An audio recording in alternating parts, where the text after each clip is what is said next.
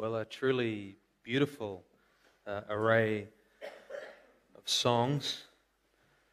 You can tell that the guys are ramping up for impact, and they are beautiful songs. We look forward to, to impact coming soon. We're excited about how many people are registering for that, and people coming from literally all over New Zealand, many, many churches uh, represented. And so, if you haven't yet registered, please go ahead and do that you will enjoy that. I know some people are saying, well, hang on, there's no meals.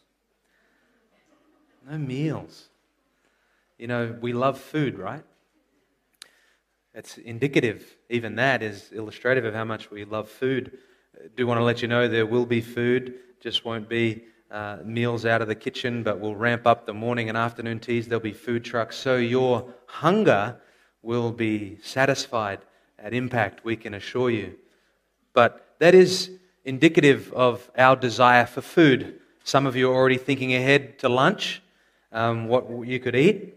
We like to travel, and when we travel, we often enjoy different uh, cuisine, different places. I can remember a few years ago, Lisa and I headed off to uh, Manado uh, to see Simon and Annie up there and attend Alan and Pat's wedding, and there was all sorts of beautiful food, spicy food.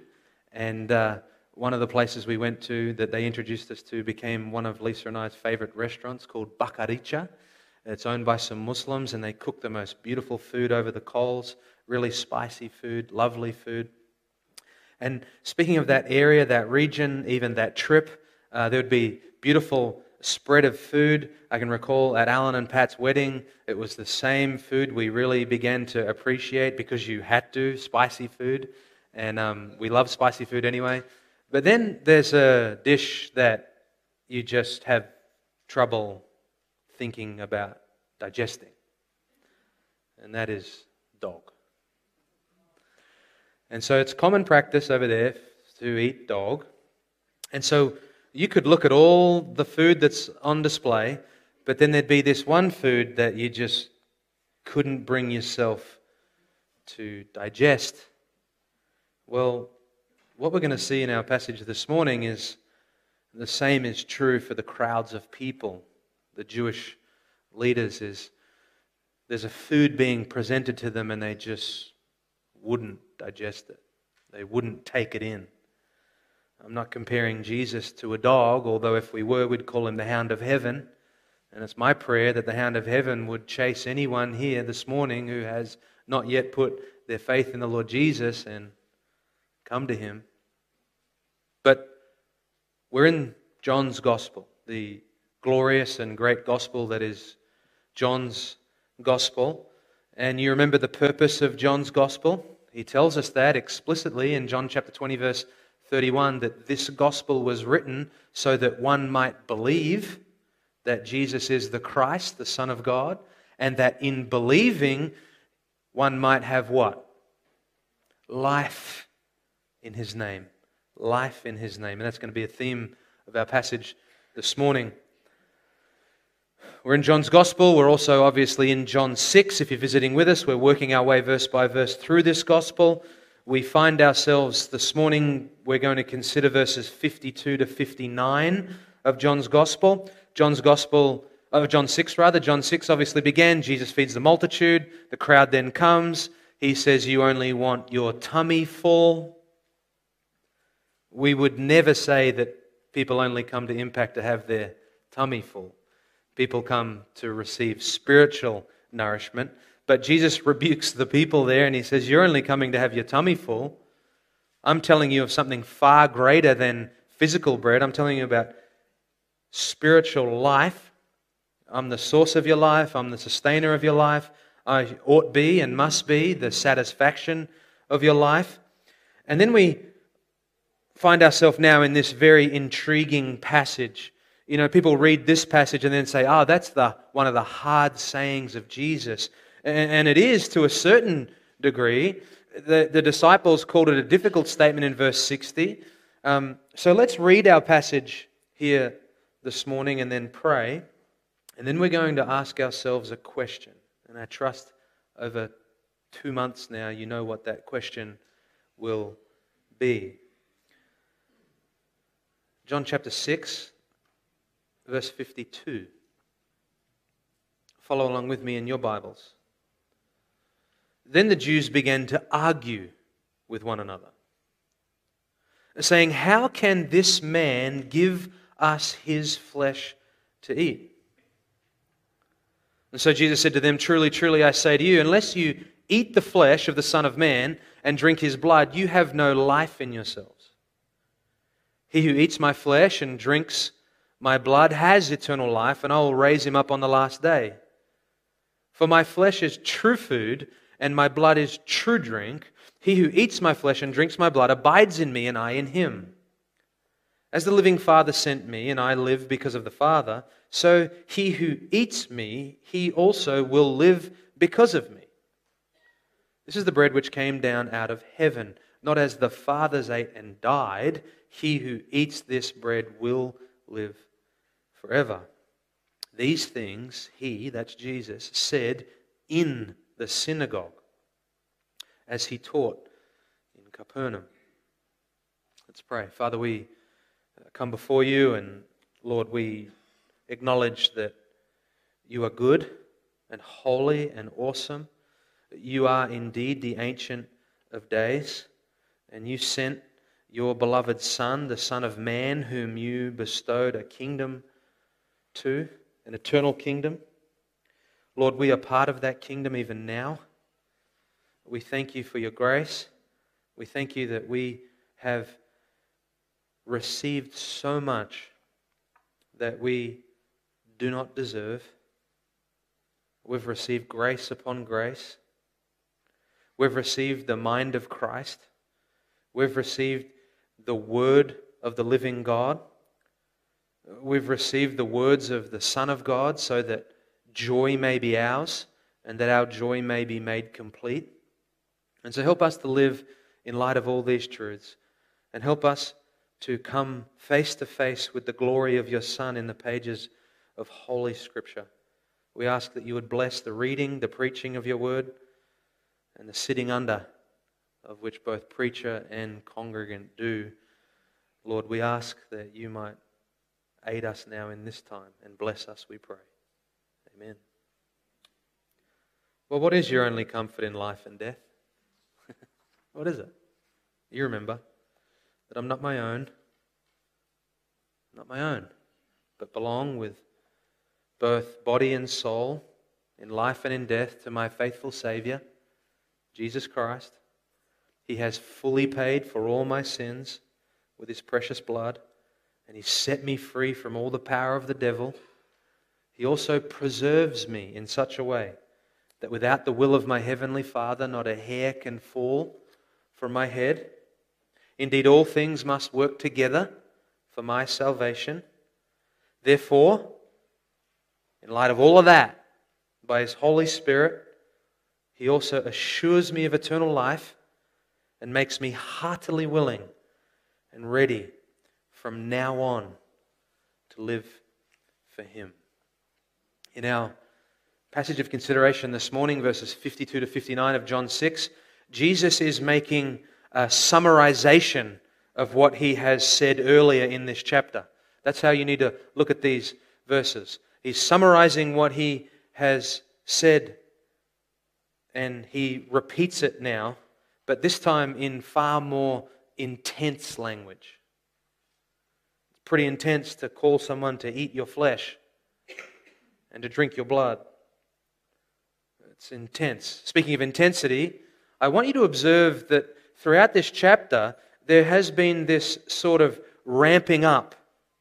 At the beginning, the people come for food. Jesus miraculously feeds tens of thousands of people.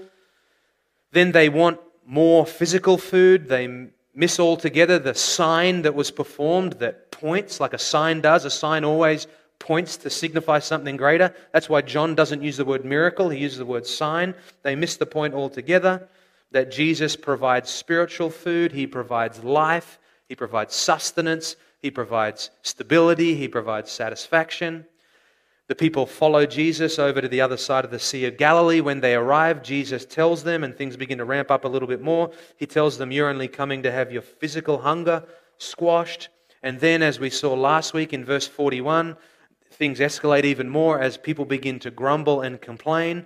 The Jewish religious leaders, the legalists, they begin to complain. There is this elevation, this escalation in the air.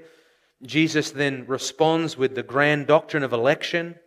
He says, No one can come to me unless the Father draws them. That's obviously a further elevation, an escalation. And then in our passage this morning, as we read there, beginning in verse 51, the people are now arguing, more intensity.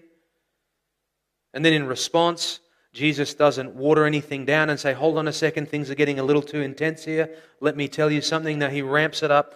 He doesn't slow down. He purposely ramps it up and he makes those statements like, My flesh, my blood, eat my flesh, drink my blood. Incredibly offensive language. And then, after our passage of consideration this morning, you see in verse 60, it says, Many of his disciples said this is a difficult thing, so things are escalating even more. This is hard. And then look at verse 61. Jesus, conscious that his disciples grumbled at this, said to them, Does this cause you to stumble? What then if you see the Son of Man ascending to where he was before? Basically saying, You think this is crazy? Wait until you see me in a glorified body after the resurrection, after spending many days with you, just take off into the sky. There's more escalation in verse 66. Well, sorry, verse 64. There are some of you who do not believe, for Jesus knew from the beginning who they were who did not believe and who it was that would betray him. Now betrayal arrives on the scene. Things are escalating even further. Verse 65 he was saying, For this reason I have said to you that no one can come to me unless it has been granted him from the Father. He's saying, In case you forgot about that, I realize that that's difficult, but in case you forgot about it, that's a fact. And then look at verse 66. As a result of this, so as a result of the grand doctrine of election, as a result of the difficult sayings, many of his disciples withdrew and were not walking with him anymore. More escalation, more intensity. Look at verse 67. So Jesus said to the twelve, You don't want to go away also, do you? And then in verse 70, Jesus answered them and said, Did I myself not choose you, the twelve? And yet one of you is a devil. Even more escalation now. The devil is now brought into the picture. Things are just at a height here. There's, there's not much that isn't here. And so, this entire chapter is this kind of slow burn intensity, of increasing intensity. And it's Jesus' words, who is purposely bringing the temperature up. He is working to accomplish something grand and glorious by doing so. And inside all of that is this deep lesson for us that when we plumb the depths of it, it exposes these rich promises for us and these immense benefits that we receive from an all glorious and all sovereign and all wonderful Savior, the Lord Jesus, who has showered us with such immeasurable, immeasurable blessings.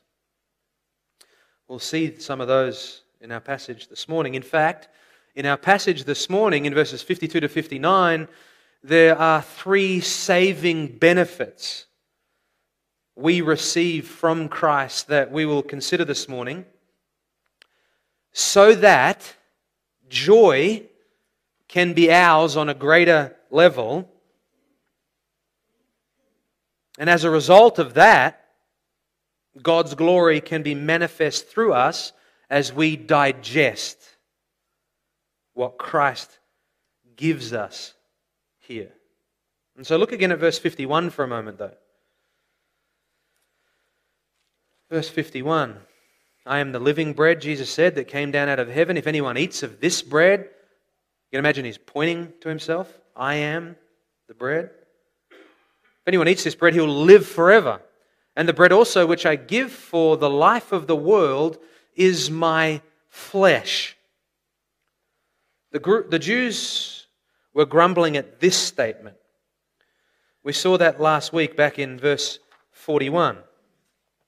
They were grumbling. Here, now in verse 52, they are arguing. The Greek word there is conveying the idea of a very heated argument. They're not just debating about which sports team won among friends. This is a heated deba- argument. The Jews were groaning and moaning and grumbling, and now it had become fighting. They're saying to each other, How can this man give us his flesh to eat? You'll note that Jesus had not said that yet, though. So definitively, he says that in the verses that come after verse 52. But in verse 51, he had obviously pointed to himself. He'd simply said that he is the bread, and unless you eat this bread, you'll have no life. Just like the woman at the well, you remember, initially, she didn't get it. Just like the crowds by the sea, they didn't get it. And here now, the Jewish religious folk of the day did not see past the earthly to the spiritual. You see, while Jesus' words about eating his flesh and drinking his blood would have been altogether bizarre, and it kind of is, if they'd listened carefully and not been in an outrage kind of stage, they would have noticed the connection between what Jesus was saying here in verse 51 and 53 and onwards with what he had just said in verse 40. Now, before I show you that, I want to just say that in Leviticus chapter 17, I think it's verse 10, Yahweh explicitly says to the people of Israel, You are not to drink blood. You are not to drink blood. Jesus would never, being God himself, but also being the fulfillment of the law, he would never violate the law of God. If he violated the law of God, then he couldn't be a substitute in our place.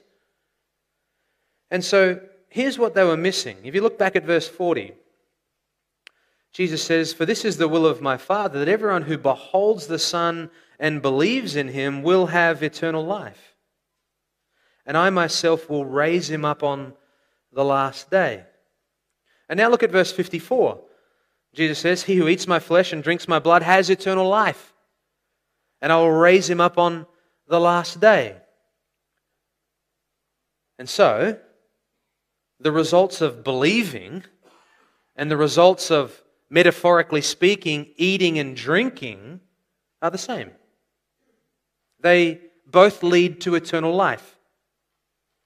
And so Jesus is clearly saying the exact same thing, but granted, in our passage this morning, just in a far more severe, intense way, even an escalated way. And so it's clear to see that Jesus is not speaking literally about consuming him in some cannibalistic manner. He's speaking figuratively, of course, to convey a very significant spiritual truth. And he's conveying this truth to three different types of people before him. This is very important to keep in mind so as to not avoid confusion. You see, a disciple at the most basic fundamental level, in the meaning of the word, is a person who's joined a group of people who are following, pursuing Jesus and going from place to place. Fundamental meaning. There are the 12 disciples chosen by Jesus, by grace, who've placed their faith in Christ. Then there are the crowds of people just following Jesus out of intrigue, out of interest, just going from place to place, including these religious Jews here in our passage who are fighting and grumbling. These too are disciples. But they're not disciples in the saving sense, they're disciples in the most basic sense and definition of the word. And John, here in the remainder of John 6 in our passage, is making that distinction. He's making that distinction. And so you have the 12, you have the religious people, including the Jews, the crowds of people rather, and the religious people. That's one group. And then there's Judas, who is a professing disciple, but he is of the devil, for he will betray Christ. And so, many ways, at the heart level, Judas is just like the religious Jews. He's just like the crowds of people. He is of the devil. But he professes to follow Christ. And so, we need to keep all that in mind because there are disciples and then there are disciples, namely the 12, the regenerate. And what you have here is a scene where the crowds of people which includes, as I said, the Jewish religious folk inside the synagogue, displaying an utter inability to digest the food being offered to them. I'm not sure, Simon and Annie, if it would have been culturally inappropriate or insensitive for Lisa and I to decline the dog. But by God's grace and mercy, we were never offered the dog. But these people here, they're just not willing to digest what is set before them. Christ has come and offered himself as true bread, true bread from heaven, and they don't want it. It's not something, he is not something that they can stomach. Yes, in verse 52, they are confused and they ask the question how can this man give us his flesh to eat? But Jesus then unfolds, in light of that question, more of what he means, and he doesn't dilute it. In fact, as I said, if anything, he makes it harder for them to grasp. In a way, it's almost quite parabolic. It's like a parable. My flesh, my blood. It's like a parable. And what's important to note is, in many ways, even certainly in part here, as Jesus speaks the way he does in his earthly ministry and as he speaks here, Jesus is fulfilling the reality that God, in his sovereignty, in his wisdom, has chosen to hide the truth from the religious.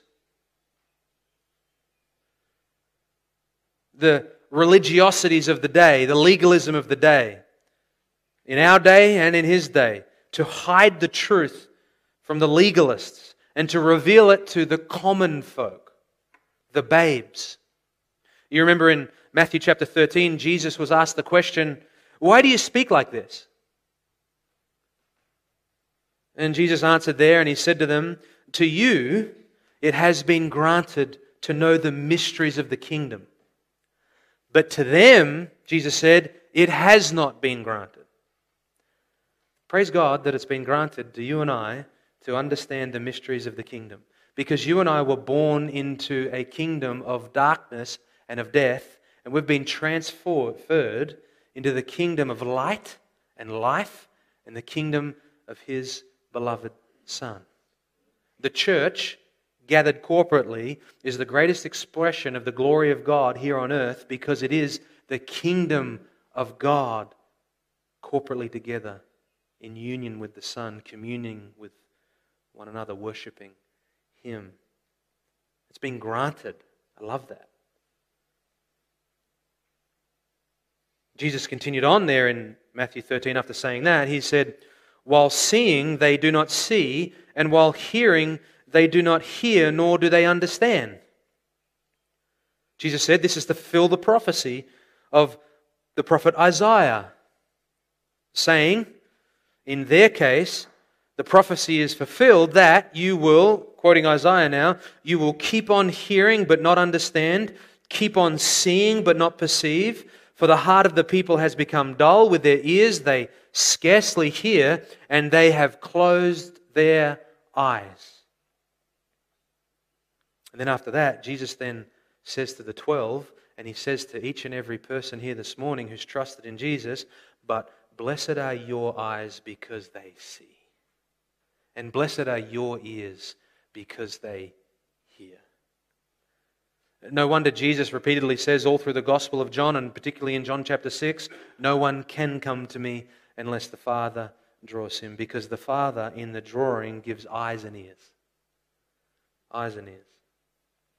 And so there's an aspect of that kind of thing going on here too when Jesus ramps it up. It's a form of judgment too to the Jewish religious elite. Their confusion does come from a sort of divinely given blindness, a hardening of their heart. But Jesus is teaching something very profound here, and people will hear it. You heard it, I heard it. People will believe it. You believed it, I believed it. But for some, this kind of thing will be hard, and some will walk away, but the blessed will see, and the blessed will hear.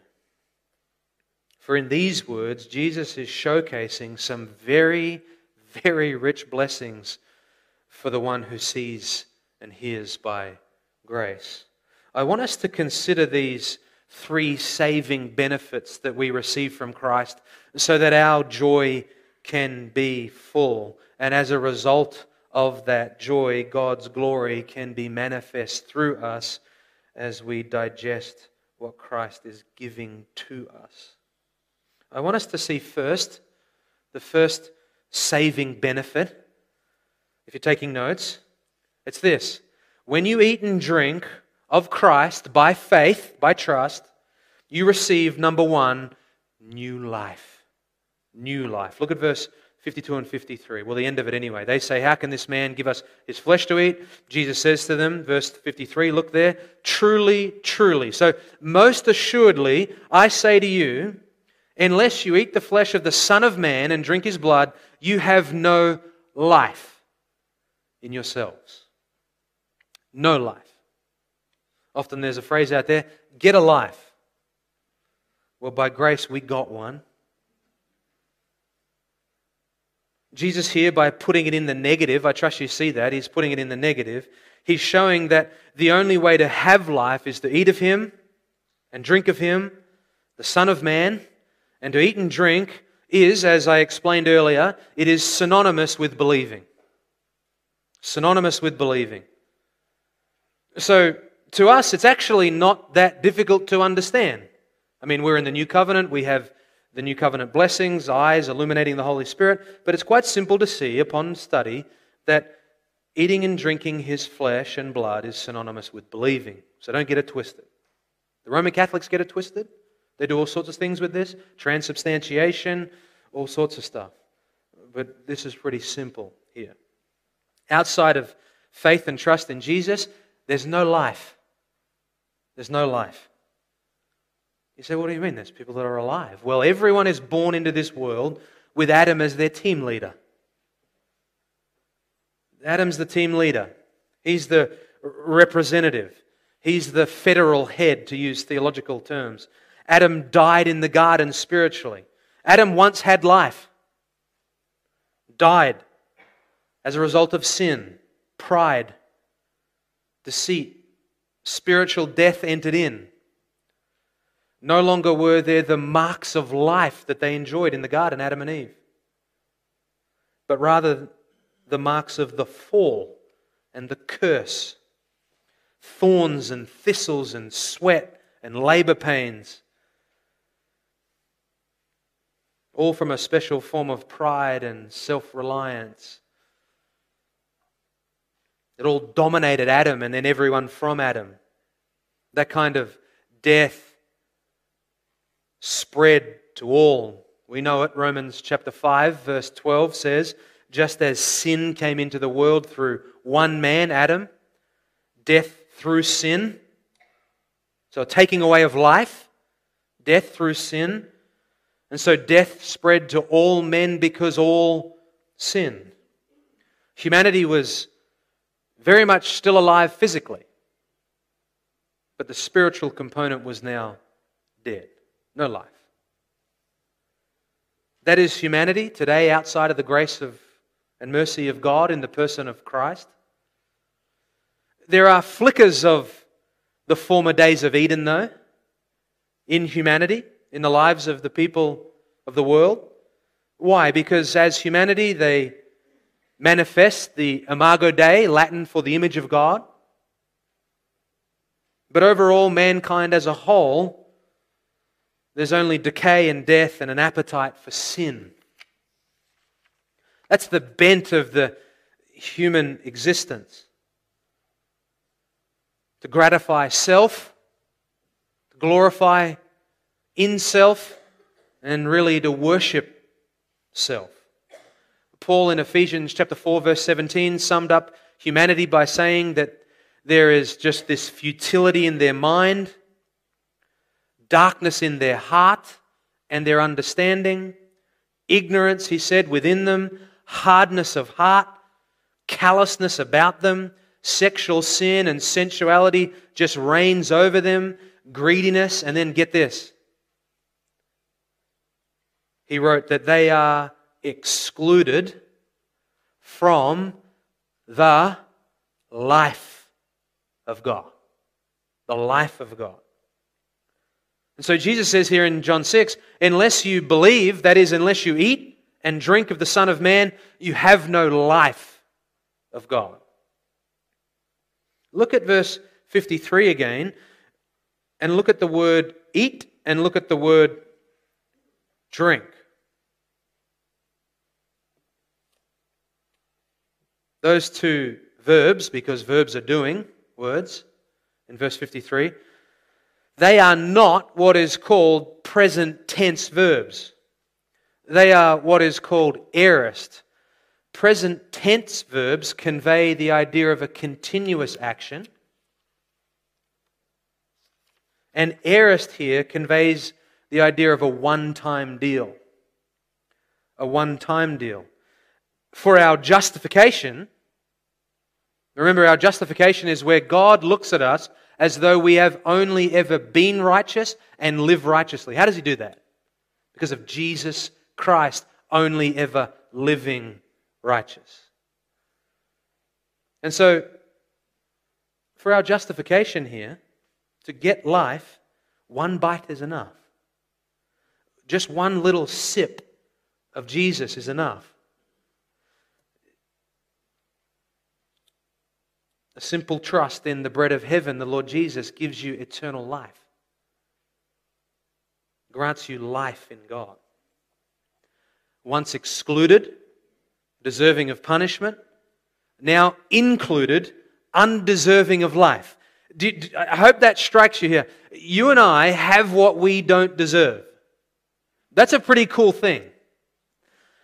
During the week, things are really hard. Interrelationally, things can get hard. Marriage can get hard. Bumping into brothers and sisters can get hard. But when we remember that we have received that which we do not deserve, those things ought get a little bit easier. Living in light of the immense grace that we have received. Altogether undeserving of new life, but granted it abundantly. Jesus goes on to say in this gospel, in John chapter 10, verse 10, he says, I came that they, that is my people, the ones that were given to me by the Father from before the foundation of the world, he said, I came that they may have life and have it abundantly. Have it abundantly. New life in Christ is immense. What does it look like? What is it? Well, it's a dead heart now awakened. It's a soul that had no rest that now finds rest. It's a person that was in possession of only the peace that the world can offer peace, peace when there is no peace, who now is, is at peace.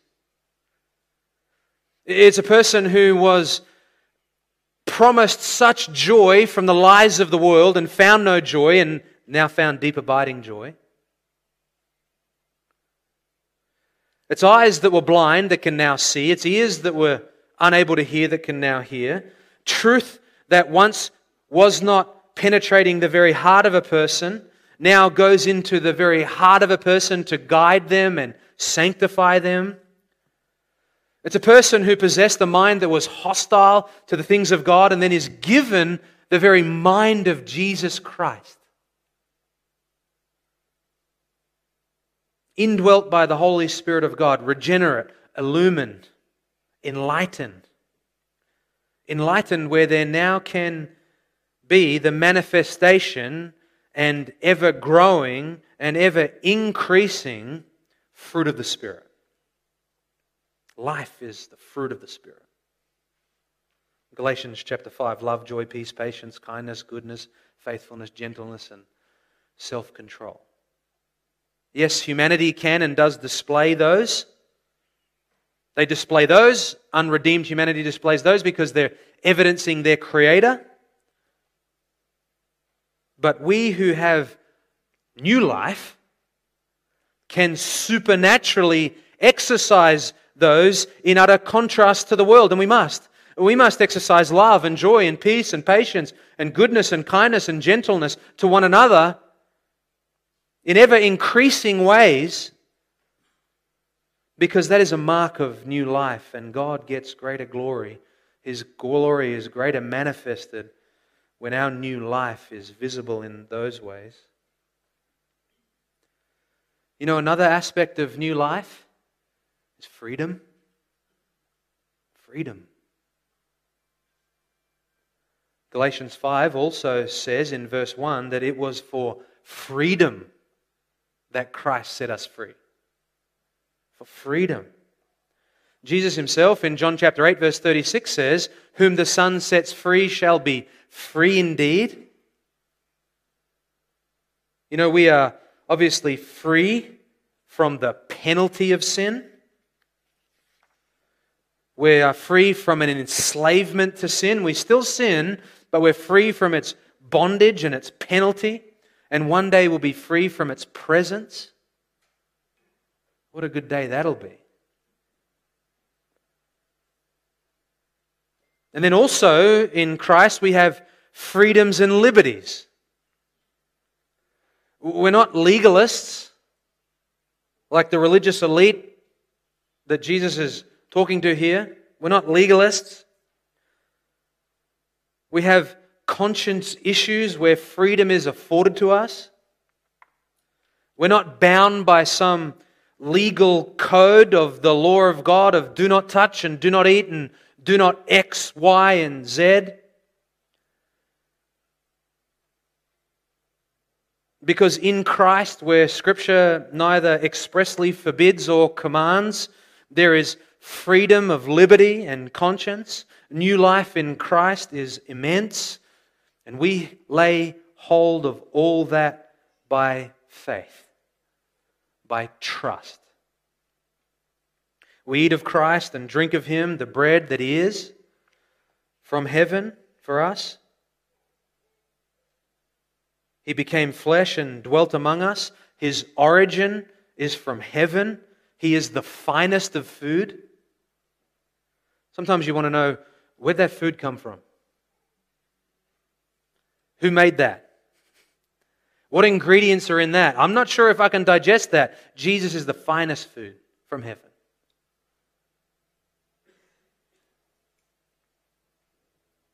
One taste gives new life. Let us live out that new life in joy and gratitude and perseverance and holiness and forbearance with one another so that God receives all glory and honor. That's the first saving benefit. The second saving benefit is, number two, that when you eat and drink of Christ by faith, you receive, number two, eternal life. You say, well, hang on a second. We just spoke about new life, and now we're talking about eternal life. Yes, these benefits here are not sequential in the sense that they roll out one after the other. These are more consequential. They, they are just the realities of who we are. Because remember what I said at the start Jesus is summarizing all that he's taught prior. This is a summary. He adds now, excuse me, he adds now to this concept of life the fact that it is eternal and some extra benefits and riches to it. Look at verse 54. He who eats my flesh and drinks my blood has eternal life. And one of the components of eternal life, Jesus says there is, I will raise him up on the last day. Jesus mentions that repeatedly here, that we don't simply just go to the grave. We go to the grave for a moment. Our souls immediately go to be with Christ. There comes a day soon where we will be given glorified bodies. We will raise in newness of life and we will be with one another, be with Christ for all eternity in that eternal life. In John chapter 17, verse 3, Jesus says that this is eternal life.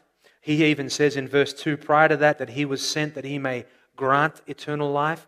This is eternal life that you know Jesus and God whom sent Jesus. The Apostle John would go ahead and write in 1 John. I'm going to turn there for you and read a little bit of 1 John chapter 2. Let me read it for you. John says, Do not love the world, nor the things in the world. If anyone loves the world, the love of the Father is not in him. For all that is in the world, the lust of the flesh, the lust of the eyes, and the boastful pride of life is not from the Father, but is from the world. The world is passing away, and also its lusts, but the one who does the will of God lives forever. Eternal. You see, we we certainly receive life when we believe in Jesus here on earth and we experience an ever increasing of the fruit of the Spirit and the joys of freedom in Christ as we grow and we grow in maturity, as we look to Christ our head, Paul said in Ephesians.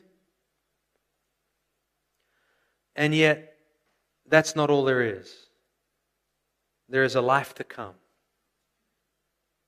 In fact, it's been well said that some of the dramas we face here on earth, and we face many, and some of the contentions we face here on earth, and sometimes there's many, and sometimes the straining of relationships among believers, and sometimes there's many, all of that will just be like one bad night's sleep when we go to be in heaven's glory. That's a beautiful thing. That helps put the things happening here on earth into perspective and helps us navigate through those things. But listen to the rest of 1 John chapter 2 now. After John writes that, the one who does the will of God lives forever, he says a few verses down, Who is the liar? Who is the liar but the one who denies that Jesus is the Messiah? This is the Antichrist, the one who denies the Father and the Son. Whoever denies the Son does not have the Father. The Jewish elite, that are standing before Jesus in John chapter 6, they thought they were right with God the Father, but they were not digesting, therefore, they were denying the Son. Whoever denies the Son does not have the Father. The one who confesses the Son has the Father also. As for you, let that abide in you which you heard from the beginning. If what you heard from the beginning abides in you, you will also abide in the Son and in the Father. This is the promise which He Himself made to us eternal life. Eternal life.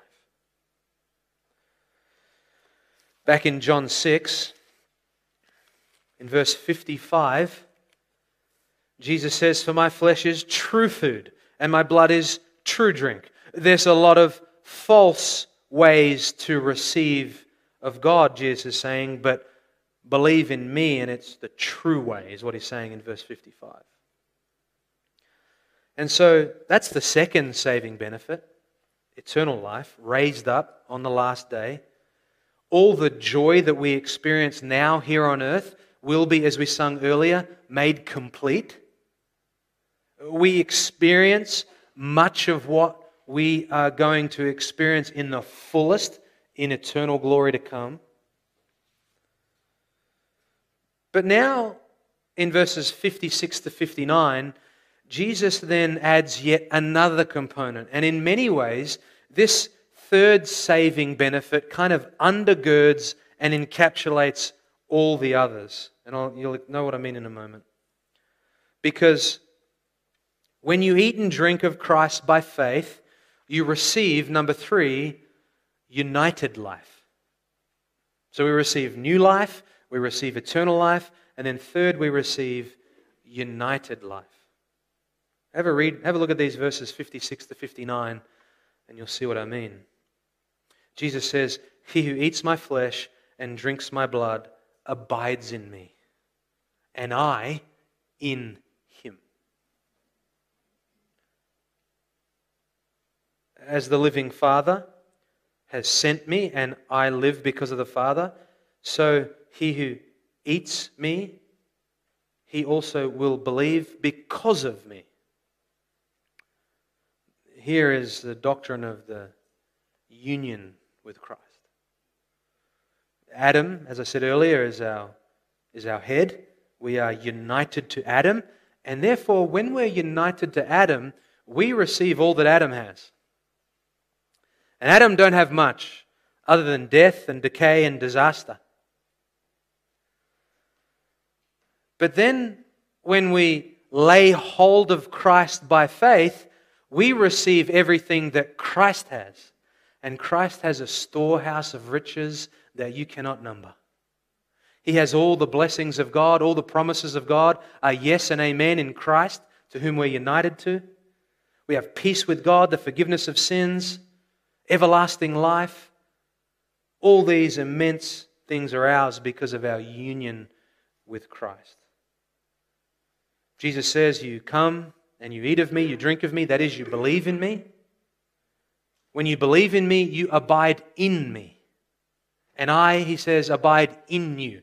You are, we are united, and something beautiful about union with Christ. Union with Christ is not something that is simply ours at the entry point of faith. Union with Christ is something that's been ours from before the foundation of the world. When the triune Godhead had planned redemption, we were united to Christ. And then down through time, we then lay hold of all those riches by faith. It's a beautiful thing. I'll be talking more about that at Impact Conference. Please pray for me. I want to highlight something now. All through this, Jesus has spoken about my flesh. He says, my flesh, over and over. In, in verse 58, just so we close that off, he says that he came down out of heaven. The fathers ate the manna, the manna, and they died. So the manna couldn't even save them physically. You thought of that before? The manna didn't even save him physically, nor spiritually. Christ comes, he'll save you spiritually. Eat of him, his flesh, you'll live forever. Those things were taught in the synagogue. But all through this, as I said, my flesh, my flesh. I thought about that a lot this week. And I thought, well, he wants us to know something about my flesh. Verse 51, the, I give my flesh all through there. You know, we need every part of Christ's flesh. What do I mean? Well, we need Christ to be like us, and He is, yet without sin. He is, the Word became flesh and dwelt among us. And so He has a human likeness to us. And because He is a human like us, in his humanity, he can therefore then be our representative. If he was unlike us, he couldn't atone for our sin. But he lived a life of perfect obedience, earning righteousness. You need to understand that. Christ is perfect in his deity, but he learned obedience and he earned and merited for us righteousness that would then be clothed upon us. And I say all of that because as we think of my flesh, you know what? We need his eyes. Why do we need his eyes? Well, you and I have looked at things we shouldn't look at. But Christ never looked upon anything that was unholy. We need his mouth. Why do we need his mouth? Well, you and I have said and do say many a thing that we ought not say. But he never spoke a word of sin. We certainly need his hands. We need his hands. You and I at times have had impure hands. But he has clean hands and a pure heart. He never committed sin with his hands. We need his feet. Why do we need his feet?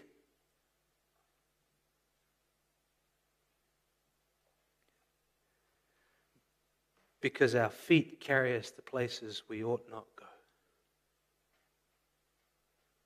You look over the totality of your life, and perhaps you've done things with your hands and been places with your feet and looked at things with your eyes and said things with your mouth that should never have been done, said, or thought.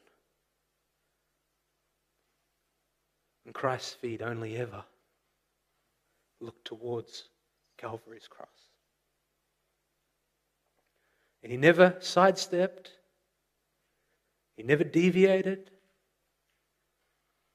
he just kept going. We need his feet. We need his heart. You and I have, at times, the overflow of our heart indicates where we're at spiritually. From the abundance of the heart, the mouth speaks, and we say and think things about our brothers and sisters that we ought not say and think. We're really good with our own motives and intentions, but we judge the motives and intentions of our brothers and sisters. We need his heart. His heart is pure. And so when we come and we partake of his flesh, we're taking part of everything that we need that we don't have.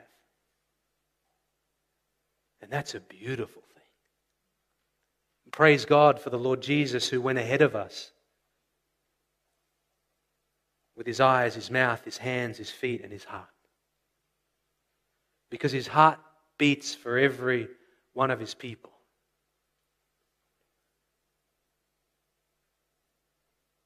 What a joy it is to be in union with Christ.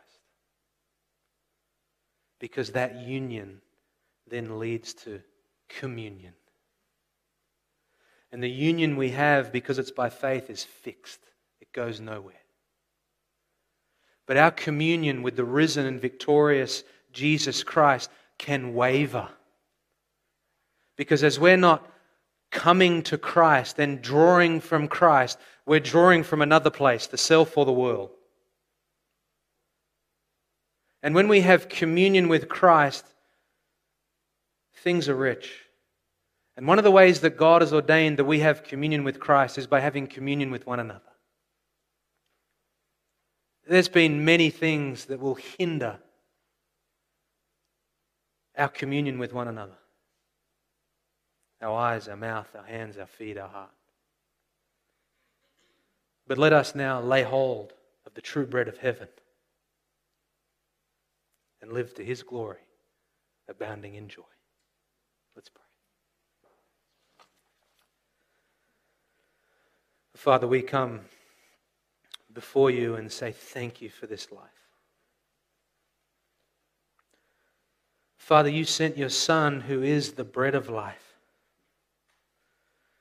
We come to him, we don't hunger. We come to him, we never thirst because of life. We thank you that we're not dead while we're living, but we're alive while we're living here on earth. And then we await eternal life when we're raised up on that day. Thank you for true food and true drink. Lord, we digested Christ because of your grace. Outside of that, it's repugnant. We cannot go and even dare stomach Christ. But we, by your grace, have been made alive. and we have drunk of the true food, the true drink. Thank you, living Father, for sending the living Son. And we live because of you.